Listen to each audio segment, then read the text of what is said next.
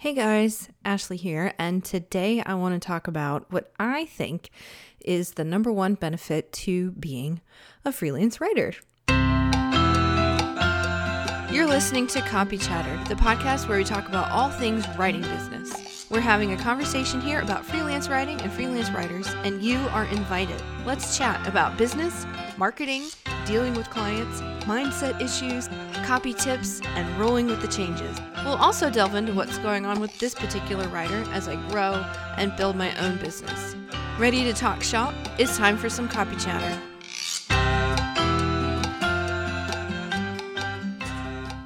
So, today's podcast topic was um, inspired a bit by what is going on for me in my personal life at the moment.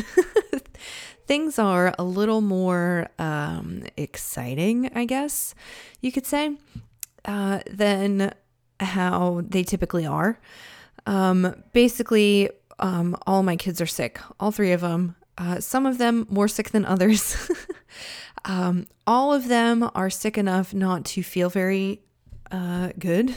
they don't feel well, but they're not so sick that they are just bumps on a log. So we've got a lot of fussing, a lot of crankiness, a lot of whining, more shrieking than I would have ever imagined. It's been all around kind of difficult. um, it's really thrown me off my game. So, yesterday, my oldest wasn't feeling well and he stayed home from school. Um, he had a bit of a fever and just kind of napped and dozed all day. He didn't do a whole lot, but, um, you know, I was preoccupied with him, but he wasn't like super ill or anything. So, it wasn't anything to worry about. It was just, you know, keep him comfortable and keep the other kids quiet and whatever. Um, which my husband, who is now a stay at home dad, was able to do pretty well. So um, it wasn't, yesterday was, you know, like a normal Monday. Um, today was different. so last night, my oldest was having a lot of like fever related discomfort. He kept waking up and needing us and like acting kind of weird. And um, I was calling the doctor and like debating, you know, should we bring him in or whatever. So there was some drama with him last night. And then around the time that he finally got settled once and for all, um, the youngest started waking up. And he was waking up pretty much hourly from about 6 a.m. No, sorry, from about midnight to about 6 a.m. or so it was not good. It's been a rough day for us. And so we took everyone over to the pediatrician and um, got all the strep tests and the flu tests and all the tests and got everybody tested and all that. Um, so that ate up the entire morning. We came home and the garage repair guys were here. So we had the thumping and the whacking going on. It was not very restful. It was hard to concentrate. And, you know, it's just not been a good work day. I have not been able to get very much done today, which is frustrating for me because if I don't get my stuff done, we don't have any money. so there's some there's some pressure there, and um, I've got like a Facebook ad campaign running, which is always super distracting, and all this stuff going on. I think you can probably hear my kids in the background because it's it's a loud moment. Um, and I kind of am recording this with all that noise in the background on purpose because I wanted to share with you the perks of doing what we do. I'm a stay at home, well, I'm an I'm a work at home mom. Um, arguably I'm a stay at home mom because in a lot of ways I'm available for all that stuff, but we also have my husband as a stay at home dad now. And um, I am basically in charge of my own self. I'm in charge of my schedule. I'm in charge of my workload. I get to decide when I'm going to work. I get to decide how many deadlines I accept in any given week. Um, I, to some extent, get to decide how much I'm going to get paid. You know, there are clients who don't want to pay my rates, so they, you know, they get to decide whether or not they're going to hire me, but I get to decide what I get paid. So, having this kind of autonomy, having this kind of flexibility is the main reason I got into this line of work in the first place. I started freelancing back before I had kids, thinking that um, we would need this extra source of income when we did have kids. And then I, but yeah, I sort of tinkered with it. I didn't know what I was doing. And then I was a single mom and I wanted to be home with my baby. even though I wasn't going to have a spouse to support me anymore. Um, and I thought freelance writing was going to be the best way to do that because it looked like that was where um, the like the highest income potential was, um, and it was you know it was what I was most interested in. Um, and I thought I would be able to get the work pretty quickly. So, in general, being a service provider is the kind of the fastest route to money. If you want to make money from home on your own schedule, on your own time, doing some freelance service provider work of some sort is going to get you paid the fastest. So if you need money like yesterday, be a VA, be a freelance writer, be, you know, a Pinterest manager, be a funnel builder, be, a, you know, whatever, like go out and offer a service to people. You can charge them upfront. Um, and then you have money coming in the door regularly as long as you're able, you know, to do the work. You have to be able to do the work. That's part of it. Um, but it's a lot easier to make money a lot faster when you become a service provider than it is if you want to like start an Etsy shop or um, start a money making blog. Those things take time to build. Um, or they take and or they take a lot of money for um, advertising. Um, but as a service provider, you can you can do a lot of pitching. You know, you can reach out directly. There are job boards that you can go to. There are like dozens of job boards you can go to. Um, it's not hard to find paying work. It takes a little more effort to find like the really high paying ongoing work. But if you need money, you know, by the end of the month, being a freelance service provider, generally speaking, is going to get you there the fastest. And for me, the service I wanted to provide was writing. Um, that's why I'm here. That's why we're here. It's what we're talking about. Um, and days uh, like today remind me why it's so important. I was sitting in the pediatrician's office. We'd been there for like an hour. And um, my husband looked at me at one point and he said, or maybe he said this when we got home. I don't even remember. It's been a blur. My brain is fried. Um, but at some point, James looked at me and he was like, Can you imagine if, you know, we had normal jobs? you know, and we would have had to either one of us, one or both of us would have had to miss work and or like saddle the nanny with um, all these kids to take. You know, there were three kids. Two of them were too sick to even, you know, walk. Um, and, eh, you know, it was like this moment of this is why we do what we do. This is why we are doing this and not something else. You know, uh, we don't have a ton of money right now. Um, I'm still kind of in the process of scaling to something bigger.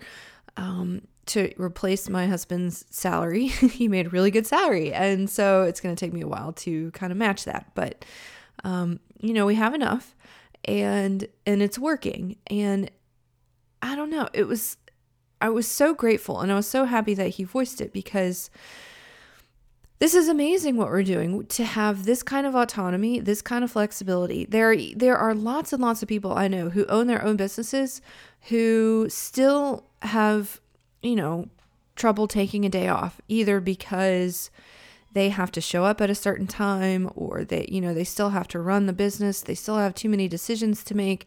They still have to be the one in there you know editing the video and it has to be done by whatever time and all of that. But with writing in particular a few other maybe content production stuff um, but writing in particular really lends itself to tremendous autonomy and tremendous flexibility because you you know your deadlines in advance. And so you can I always recommend that you plan in a buffer. You know, you give yourself 3 days. So you set your internal deadlines whatever buffer you want before they're due. So if I have and I do, I have most of my deadlines are on Thursdays. I just found that I like it that way.